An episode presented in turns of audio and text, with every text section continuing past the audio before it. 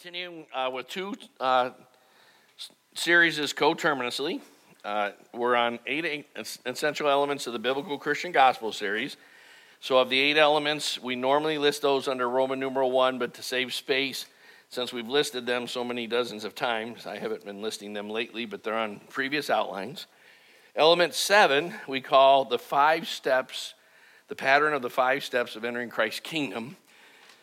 Uh, a big concept of Grace Christian Fellowship, and I, because we think it's a big concept biblically, is Moses was told to make everything according to the pattern. Uh, he's told that in Exodus uh, chapter 20, verses 8 and 9, and verse 40.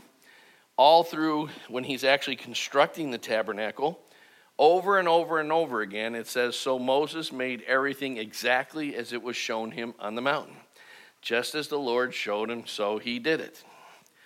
And so at the end of Exodus, after chapters of saying over and over and over again that he made this detail and that detail and the other detail exactly as the Lord had showed him, not according to modern humanistic marketing methods, but according to the pattern for the tabernacle, which is, of course, a foreshadowing of the New Testament church. When he got done making it, at the dedication of the tabernacle, like in the days of King Solomon. Both, this happened in both cases. The glory of God filled the tabernacle so much that the priests couldn't even minister and even had to excuse themselves from the tabernacle because the glory of God overwhelmed them.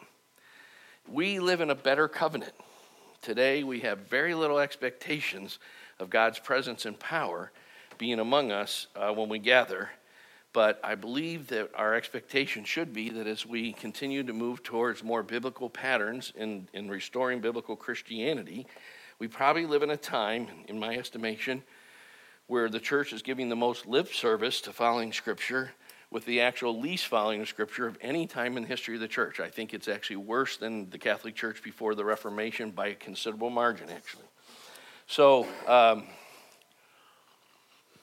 what God intends to send if Scripture is accurate, is a period of restoration.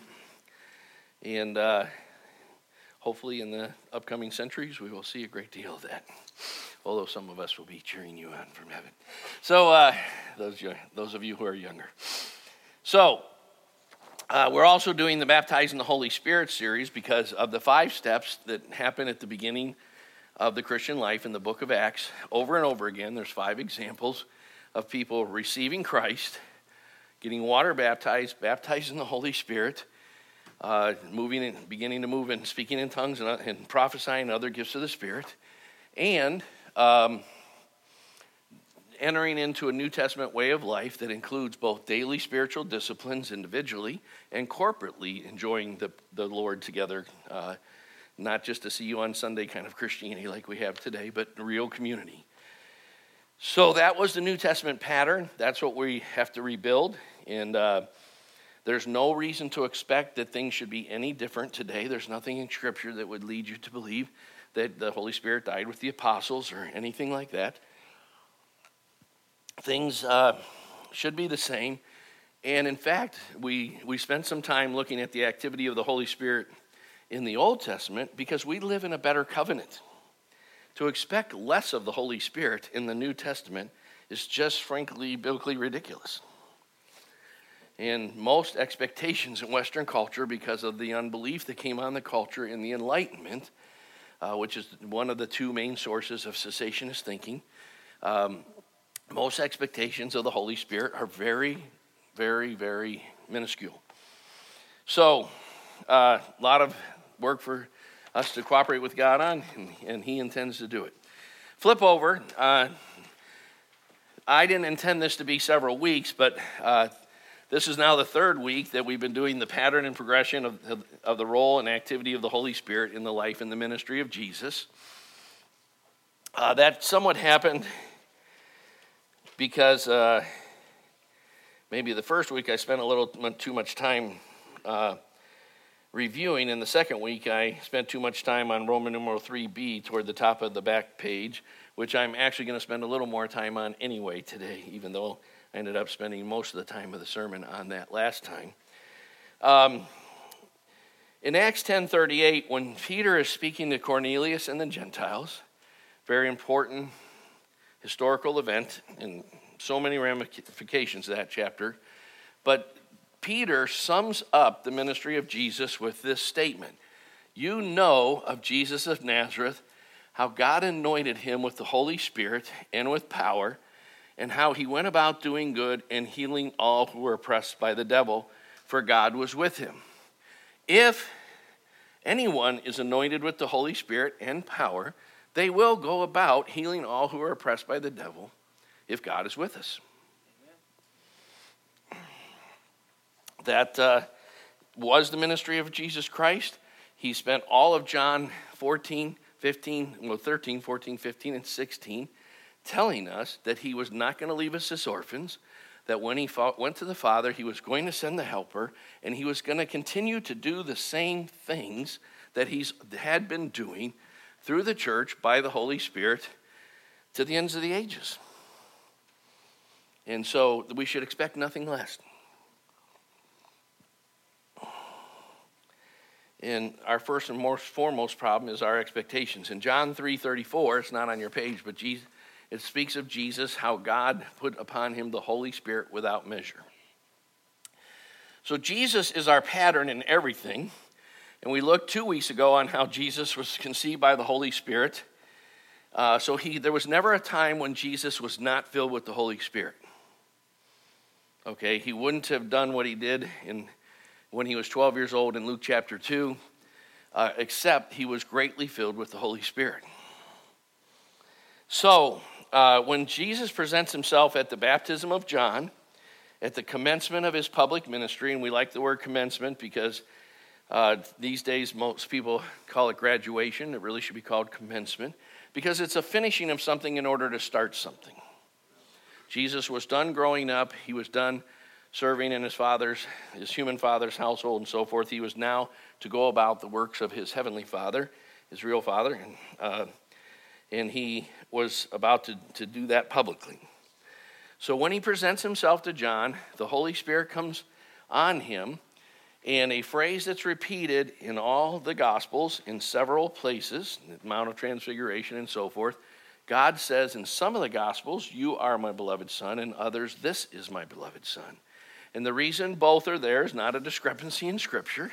It's because God is both saying, in saying you, He's affirming to Jesus who He is. A great important reason you need a greater release of the Holy Spirit in your life is the Holy Spirit bears witness with our, us that we are children of God. And as you know, we believe the Holy Spirit comes in your life when you're born again and regenerated.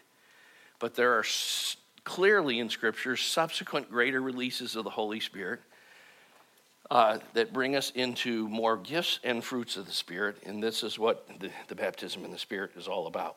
And uh, so um, when he uh, says, uh, This is my beloved Son, he's attesting to the multitudes who Jesus is. When he says, You are my beloved Son, he's affirming to Jesus who he is. Hey, can you get these keys out of my pocket? Just put them in the corner of the pew. Thank you. So, um, I'm going to spend just a little bit more time on this. Uh, uh, last week, the verses that are under Roman numeral 3.b3 were all listed there. However, I didn't really spend any time developing Ephesians 1 5 through 6. And over and over and over again, most Christians today are struggling because they've been raised by performance based parents in performance based churches and they just can't get a hold of the audacity of grace.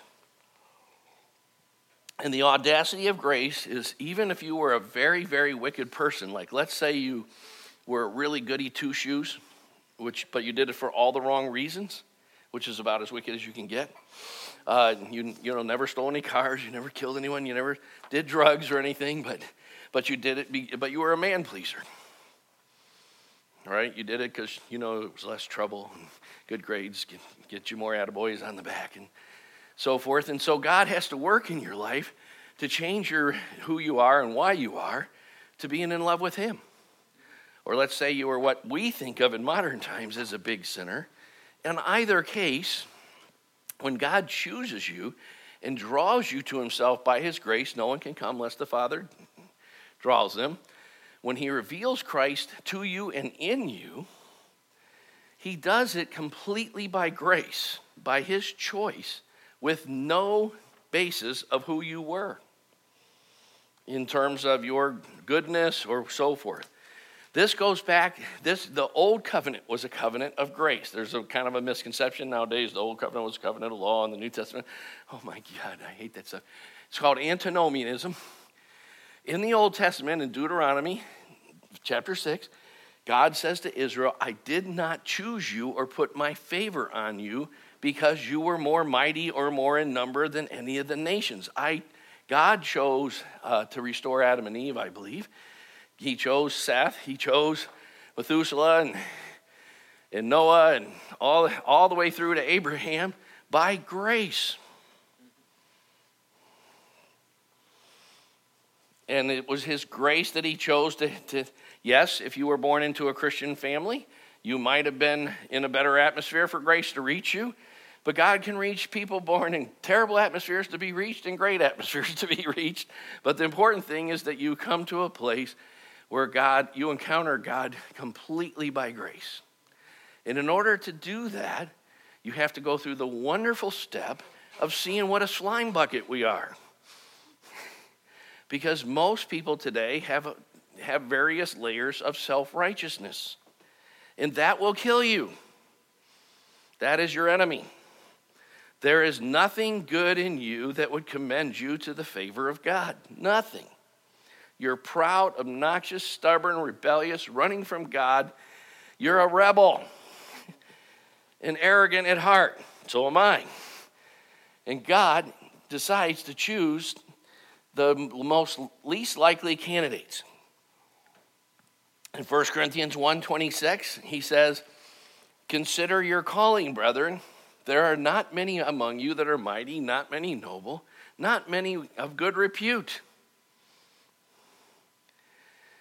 So, the one, one of the most wonderful things God can do is help you understand how deep, deep your sins are because they're way deeper than you think. As my, you know, everyone knows that Ray Nethery has this nice, fatherly, kindly spirit, my pastor, very different than me.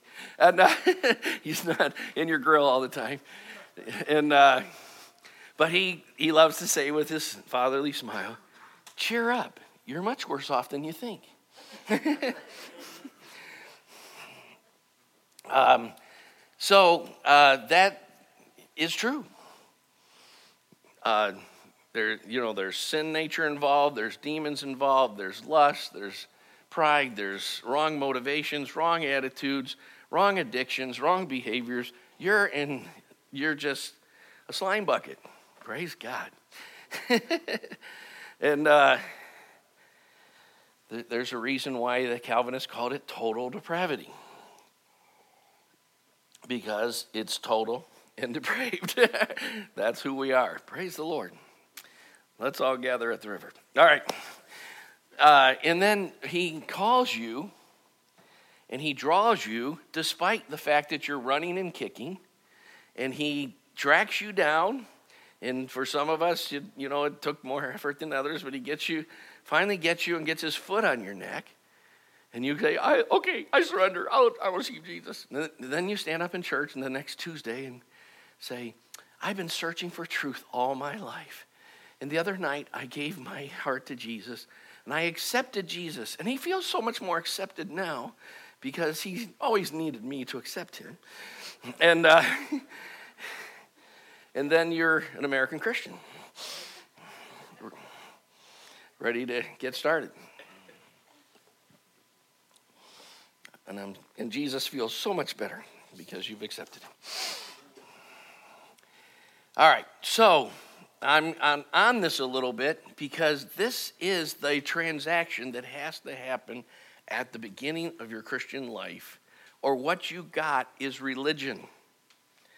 And I would still submit that it's well over 90% of the people who've walked through our doors are more pre evangelized than actually evangelized by biblical standards.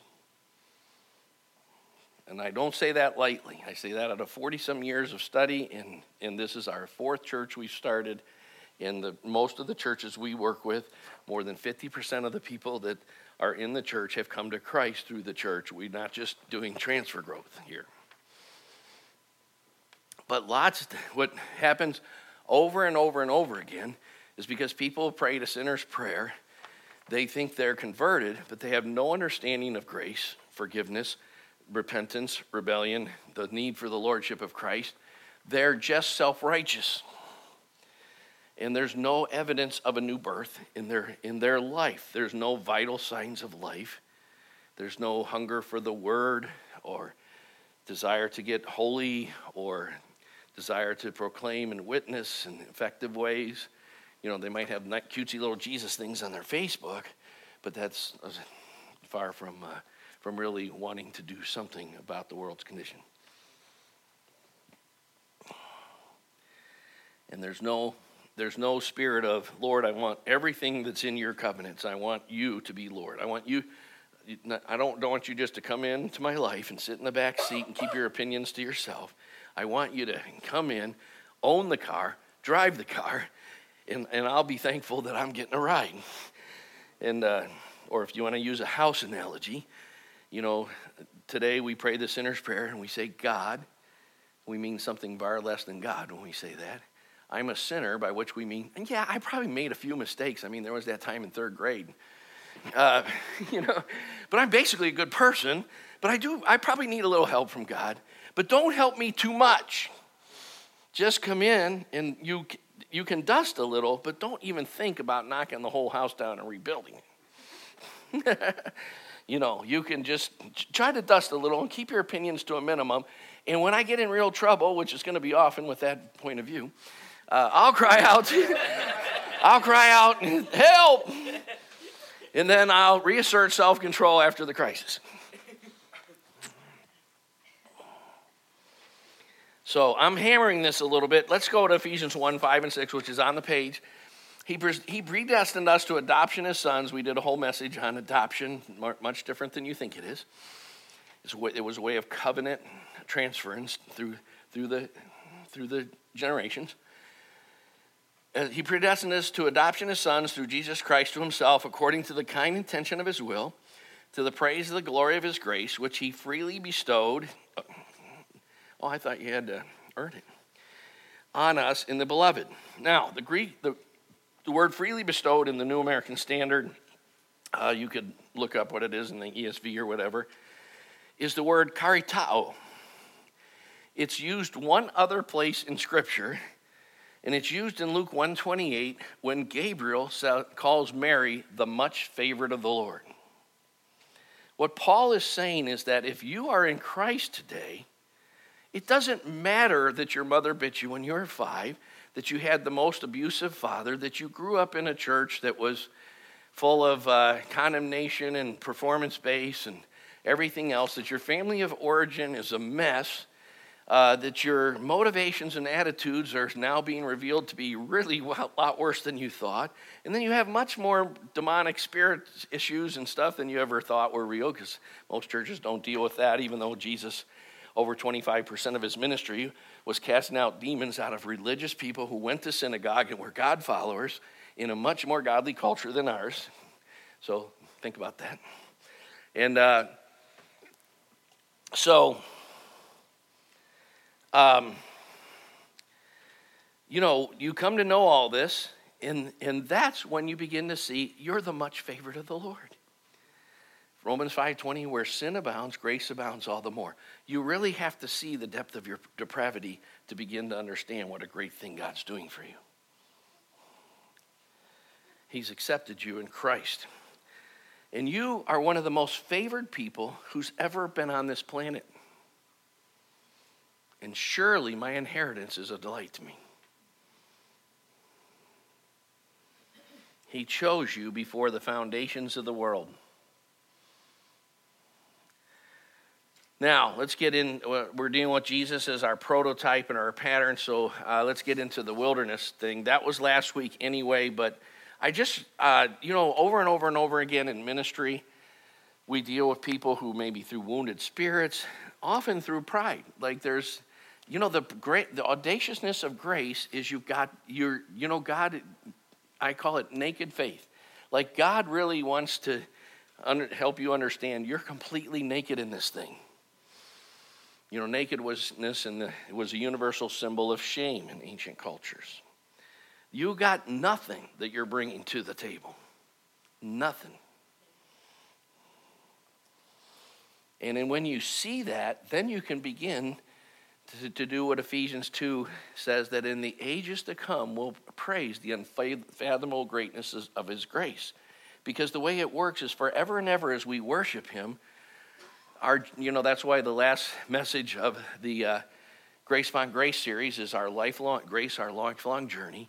As you journey more and more into grace, which you will do for forever and ever, you will more and more begin to be like, wow, like, wow, like, wow, as you see the beauty of His holiness, and you re- begin to realize that the, you know, the Bible compares us to excrement to menstrual rags, to afterbirth, and uh, a whole lot of other not so pleasant subjects that you're not supposed to talk about at church. But you're not supposed to talk about.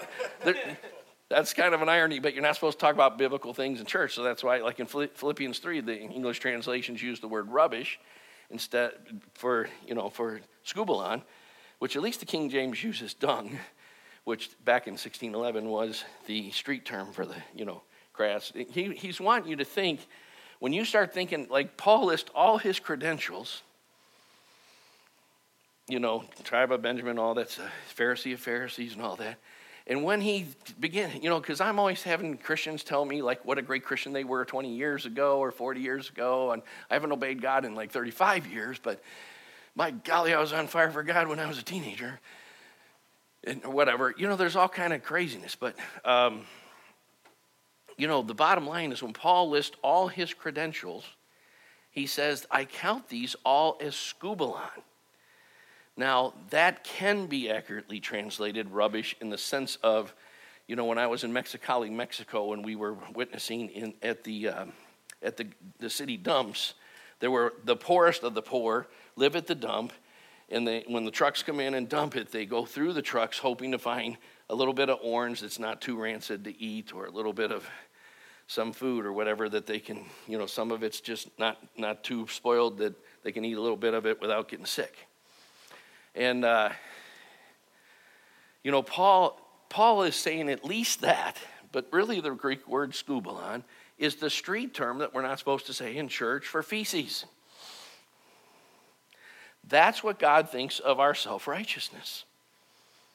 And I hope that you, like when you've stepped in some dog do, and then you realize this, and you're, you know, you have when you have to leave the shoes in the garage, and you realize I'm gonna get have to get the hose out, and what, that that's what God considers our all of the righteousness that all of us have brought to the table.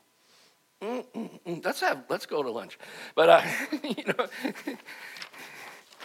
all right, so I, I'm, but if you can see that, then you can really receive his amazing love. Why did he choose Sam Chen Poon? Because he wanted to.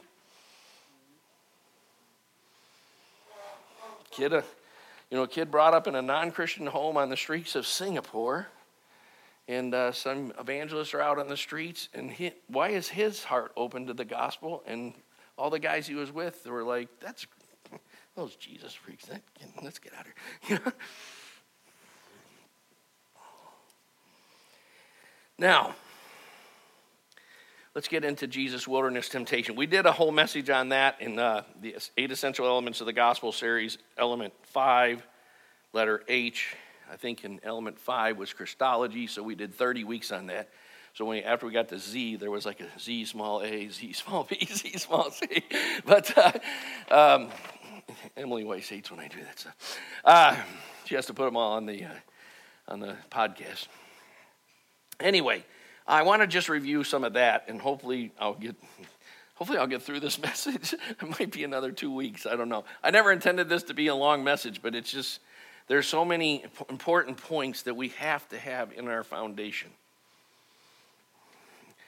So when Jesus is led by the Spirit into the wilderness, the most important thing to get out of Luke 4:1 and Matthew 4:1 is he was led by the Spirit into the wilderness, not by the devil. You hear Christians today because if there's anything that characterizes evangelical Christianity, it's a God that's less than sovereign and providential. So everyone's like, oh, the devil's been giving me a hard time lately. And I said, the devil's never even heard of you. He's a finite creature with probably a lot more intelligence than human beings.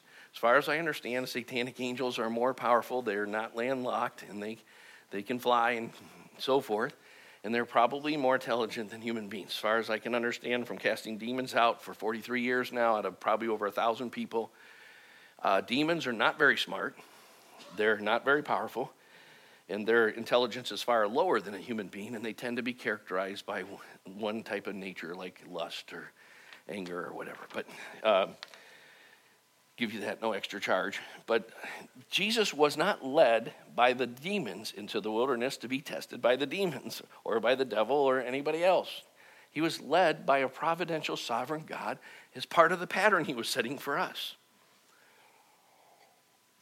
when you get a greater release of the Holy Spirit in your life, you should expect the next thing to be a time of wilderness. Because what he wants to do is take you through a process where you come out proclaiming the kingdom of God in the power of the Spirit and no longer leaning on your own power in any way, shape, or form. Because Isaiah 40, verse 28 through 31 says, do you not know, have you not heard, the everlasting God, the Lord, the creator of the ends of the earth, does not grow weary or tired, and so forth. You, we all know that. And then it goes on to say, though vigorous young men stumble badly. All of us in our culture, the number one section of all Christian bookstores is self help books the self help guys on TV and stuff, and you can do it, and you can have your best life now, and by golly, you should try harder, and just memorize these five steps, and and uh, it's all it's all up to you. You know, you receive Jesus by grace. Now you get good luck. You know, we'll shake hands with you on the way out, and you're on your own after that. You know, God wants to get all of that out of you where you're totally dependent on Christ, not at all confident in yourself. None, zero, nada, nothing. Where you can honestly say, like Paul said in Romans 7, there is no good thing in me. Even while walking in much greater integrity and power and holiness and righteousness than you ever thought was imaginable, because you're living in his resurrection. That's what happens at the end of the wilderness. Now, let's go through seven points about Jesus in the wilderness and hopefully get through that today. 40 days uh, preparation. 40 is a big number in the, in the Bible and it's always symbolic. Moses fasted 40 days, Elijah, others. Israel was 40 years in the wilderness. On the Mount Olivet discourse, when Jesus is, is mirroring uh, what, you know, if they remember uh, in the law, they had, they stood on Mount Ebal and Mount, uh, what, I just almost said it. Uh, what's the other mountain they were on? Was it Gerizim? Someone, yeah, Gerizim. Thank you. Um, and they, the one, they pronounced the curses to one another and the blessings and so forth. What Jesus is doing is he's on purpose uh, saying this is the fulfillment of what that was all about. And he's cursing Jerusalem. And he's saying, I sent you, uh, you know, I planted a vineyard. I sent one prophet after another. You killed one, you stoned the other. Finally, I sent my son, and you killed him. And now armies are going to surround you. I'm done. Just before Matthew 24, he cries over Jerusalem, Jerusalem, Jerusalem, Matthew, you know, uh, 23, 37, and 39 the city who kills the prophets and stones those who are sent to her. How often I've wanted to gather you like a mother hen and so forth, but you would not have it. Then, just three chapters earlier, he had said, My house is called a house of prayer. And now he says, Behold, your house is left to you desolate. He disowns the temple, he withdraws his glory from it. And when he, the word desolate is the same word in the Septuagint version that when, when uh, remember when uh, Eli fell over and died because Hophni and Phinehas in the ark had been captured, and they come back and report to him that the, and so forth. And then his daughter gives birth, and as, as the son is being born, she names him Ichabod. And Jesus is declaring Ichabod over the temple. The glory of God has departed the temple and Jerusalem. And he says, This generation will not pass away until all of this is fulfilled. And it was fulfilled in 70 AD the, the, the war between the Jews and Titus, who, became, who was the son of the emperor and became the emperor uh, of Rome. There's an Arch of Titus commemorating his victory over the Jews in 70 day AD that still stands in Rome. It, and that's still one of the great monuments that people go to see when they go to Rome. Uh, that war started in the middle of 67 AD, and it took three and a half years, but God destroyed the nation of Israel. And he spent a generation fulfilling when Jesus said in Matthew 16, I will build my ecclesia, my called out assembly, in contradistinction to Moses's, and the people of God in the earth continued on as the same people as the Old Testament, but it was now more clarified that it was always by grace and faith, it was never by biology. Jesus told in John 8, he said to those who were trusting in being born of Abraham, he said, You're of your father, the devil. And they said, Wait a minute, we weren't born of fornication. We have only one father, Abraham. And they said, If your father was really Abraham, you would do the deeds of Abraham. But your father is the devil. He's a murderer and a liar from the beginning because Jesus knew they were going to murder him. So, all of this is happening in the 40 days in the wilderness. And he, he comes out in the power of the Spirit and starts to make disciples, proclaim the kingdom, and compare Luke's version of Luke 4 to the beginning of Jesus' ministry to Matthew's. Very insightful, and so forth. Um, now, in the wilderness, our first, our first father, Adam, failed the test in the garden. Jesus and the whole, Bi- the whole Bible has a theme of garden and wilderness all the way through it uh, because it has to do with God bringing his sanctuary through the church to the whole earth and filling the whole earth with his glory. And our first father, Adam, in the garden, in his wilderness, uh, failed the test. Jesus, the new and second Adam, succeeds in the wilderness and strikes one of several, uh, you know, starting with his birth, there are several times where he steps on the head of the serpent, as prophesied in Genesis 3:15, and strikes him and crushes him until he crushes him finally in his death, burial, and resurrection. I don't know if you ever killed a snake that you had to hit on the head a bunch of times till you finally got him dead. But uh, Jesus does that, and one of the great blows is in the wilderness. Now, um, because of Jesus in the wilderness, the original Israel failed in their 40 years in the wilderness, but our captain succeeded in the wilderness. And because of him, not us, he will lead the church through to the total victory in the wilderness. Jesus was revealed as God's true servant who was totally obedient to the Father's will. All who came before him, every type of Christ in the Old Testament, failed. Joseph is one of my favorite types of Christ in the Old Testament. I love reading Genesis 37 through 50, the chapters on Joseph, and especially when he gets to the point where he, talk about it, where he reveals himself to his brothers. If you can read that and not weep, you're probably dead or brain dead or something. But um, you should be bawling your eyes out. It's, it's, it's so rich and so uh, intense.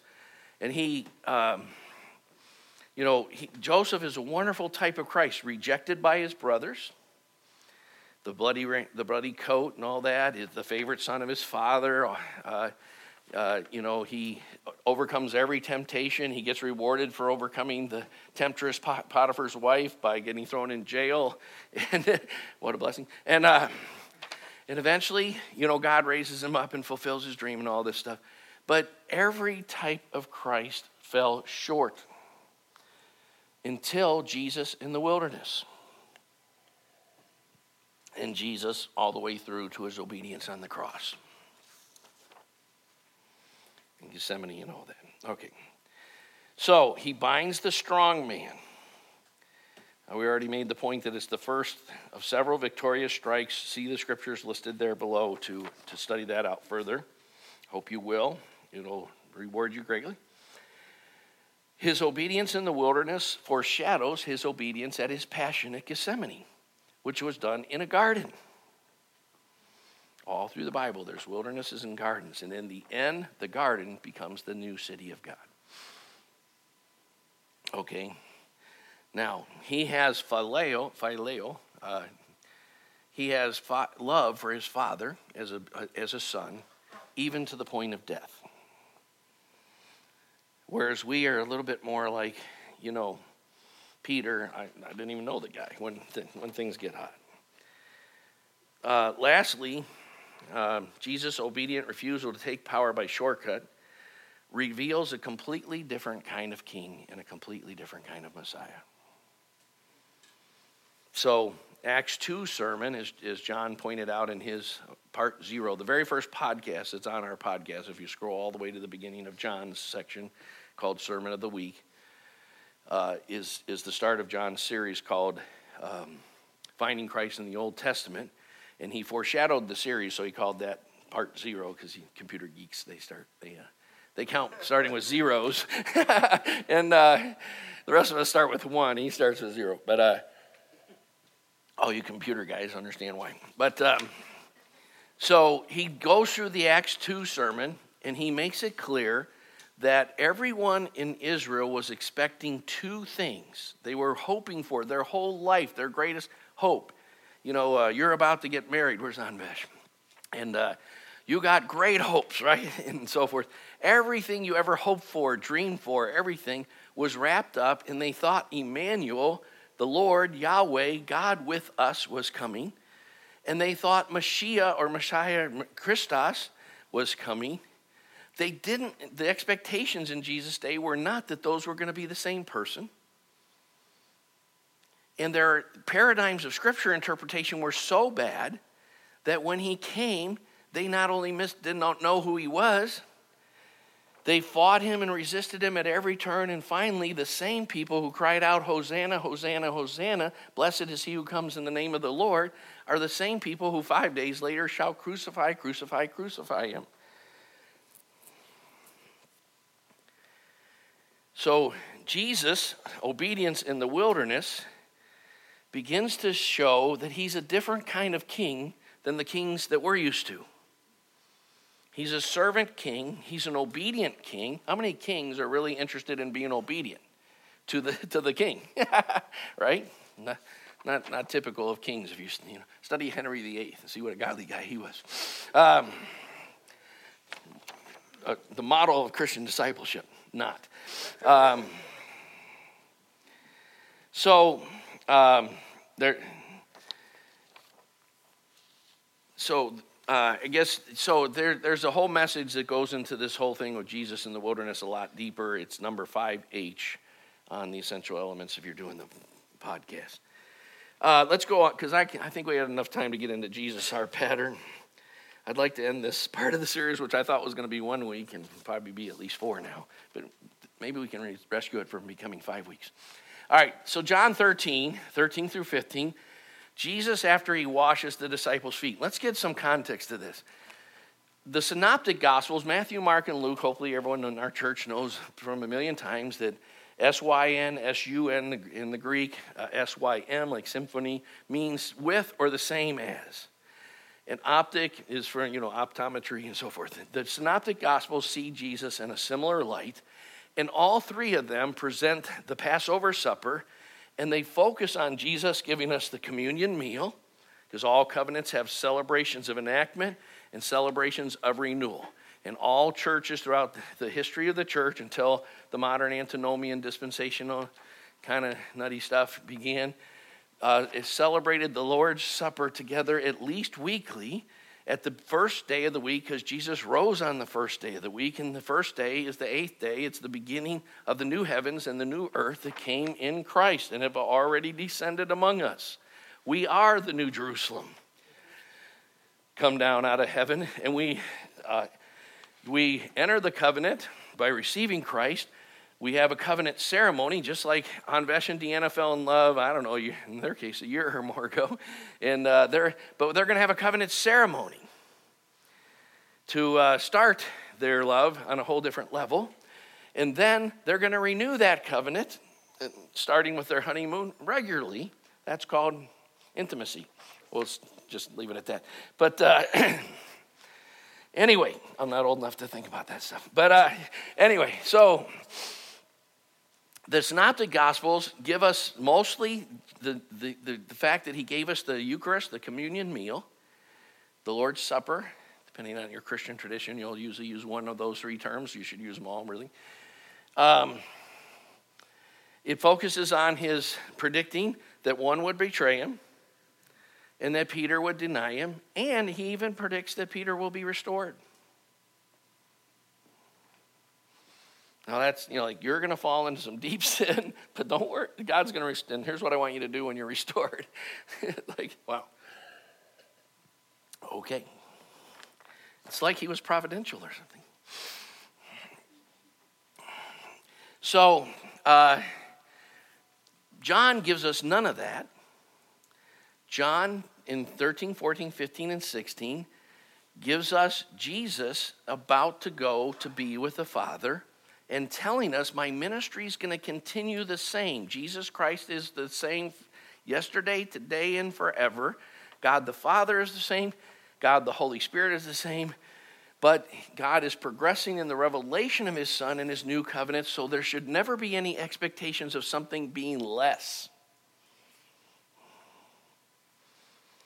That would be a wrong hermeneutic. So he says, You call me teacher and Lord, and you're right, for so I am. It's one of, everyone said, you'll hear a lot of people say there's seven I am statements of Jesus.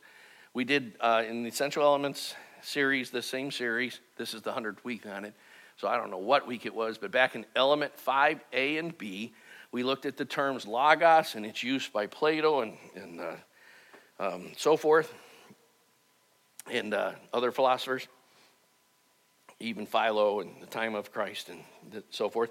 Then we looked at John's use of that term, and then we looked at the fact that Jesus says, I am, I am, I am, all over the book of John, over 40 times. Okay, it's not, there's not just seven I am statements. The, the whole point of the book of John is I am. Exodus 3:14. I am that I am. Jesus is very clear about that. So you call me teacher and Lord, for I am. Because the whole concept is Jesus as God is the prototypical everything. He's the door, He's the vine. Uh, vines are symbolic of some greater reality called Jesus. Doors are symbolic of something greater called Jesus. Marriage is some, symbolic of something greater called Jesus and his church. Uh, parenthood is something greater that's symbolic of God the Father through God the Son and adopting us into his family. And this is what all the I am statements are saying I'm the way, I'm the reality, I'm the door, I'm the resurrection, I'm the life, everything. He is the prototypical everything. He's what Plato was searching for when he talked about the great ideal forms out there. Jesus is saying it wasn't a non personal, uh, symbolic thing out there, it was a very personal, real Trinity. Three persons, one being, and I am the, I am the Son of the Father. I am one of the persons of that Trinity. Okay? Now, when Jesus washes their feet, just to put it in context, uh, you know, whether you hate George Bush or Obama or Trump, whichever one you want to hate, um, the most, uh, or dislike the most, let's say. We don't, hopefully, you don't hate in a certain sense.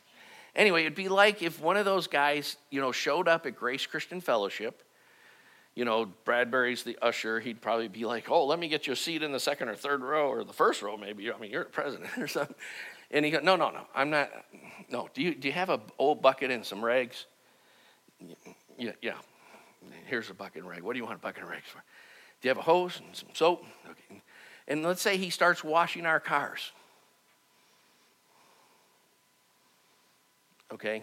Jesus kind of did that. He, he's saying the lowliest job you can have is to be the servant at the door who washes the people's feet. And I'm telling you, that's what leadership is. Before I tell you about the Holy Spirit, because I'm about to lease the most god awful, powerful personal presence that's much bigger and more powerful than atomic bombs into the church. And woe is you if you use it to promote your ministries and, and your kingdoms like televangelists.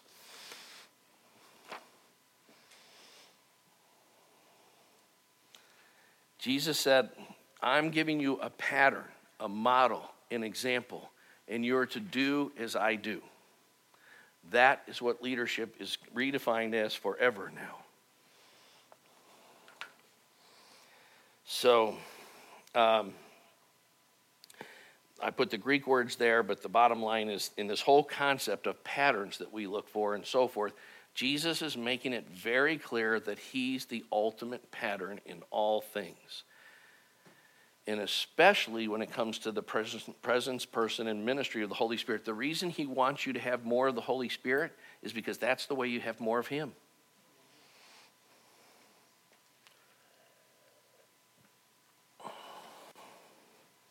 He wants you to know him and experience him fully. And just as the Father sent the Son, so he has sent the church. And therefore, he's equipped the church in exactly the same power.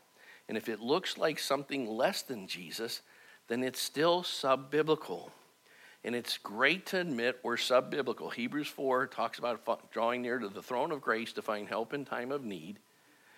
The first thing I always do is tell God what I'm not every morning. I reposition myself by grace because it's like I'm not a good pastor. I'm not. I'm not a. I'm not even a nice guy. You know, like you know, like, you know. Let's trade lives here. And we need the power of the Holy Spirit, and that's what God did for Jesus in the wilderness, and that's how Jesus lived out of the same leaning on the Holy Spirit as we always do and must do in every moment of his life. You know, when he when they brought the woman caught in adultery and they thought they had him in an unsolvable conundrum, if he says stoner, then they'll say turn him into the Romans for, for execution because you, you weren't allowed under Roman law to advocate execution of anyone. And uh, if he says don't stone her, then they would say, see, he's a breaker of Moses' law. They thought they had him.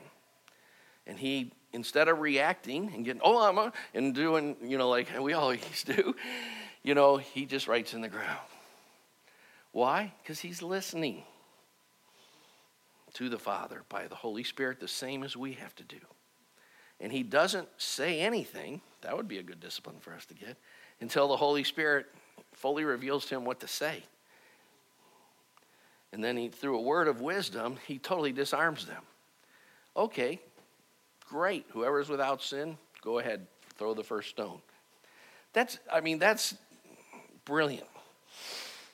I don't think I would have thought of that. Do you think you would have thought of that? I don't think so. All right, next week we're going to look at uh, Jesus as the pattern of ongoing progression. Uh, because there are, unlike, you know, there's this whole idea that you got all the Holy Spirit there was when you were regenerated. We want to be clear. You received the, the person of the Holy Spirit, and you can't divide a person. So, in a sense, you received all of the Holy Spirit when you were converted. But there are greater anointings and measures and equippings and releases, and the word baptize means to submerge or immerse. And if, it, if you've received all there is, it should look like 1 John 2 6 says, if anyone ha- says that he knows him, he ought also to walk in the same manner as he walks. And I thank God that I've cast demons out of people, that we have great testimonies, like Leah Gray getting healed of asthma and so forth. but we have a little maybe dampness or sprinkle of the Holy Spirit going on, and we need to press forward until it's really raining. Because if it doesn't look like Jesus in the, in the, the church in the book of Acts in terms of the Holy Spirit, then we're just starting to wade in the puddles. And we need to get in the full river and we need to cry out to God to take us there. Amen.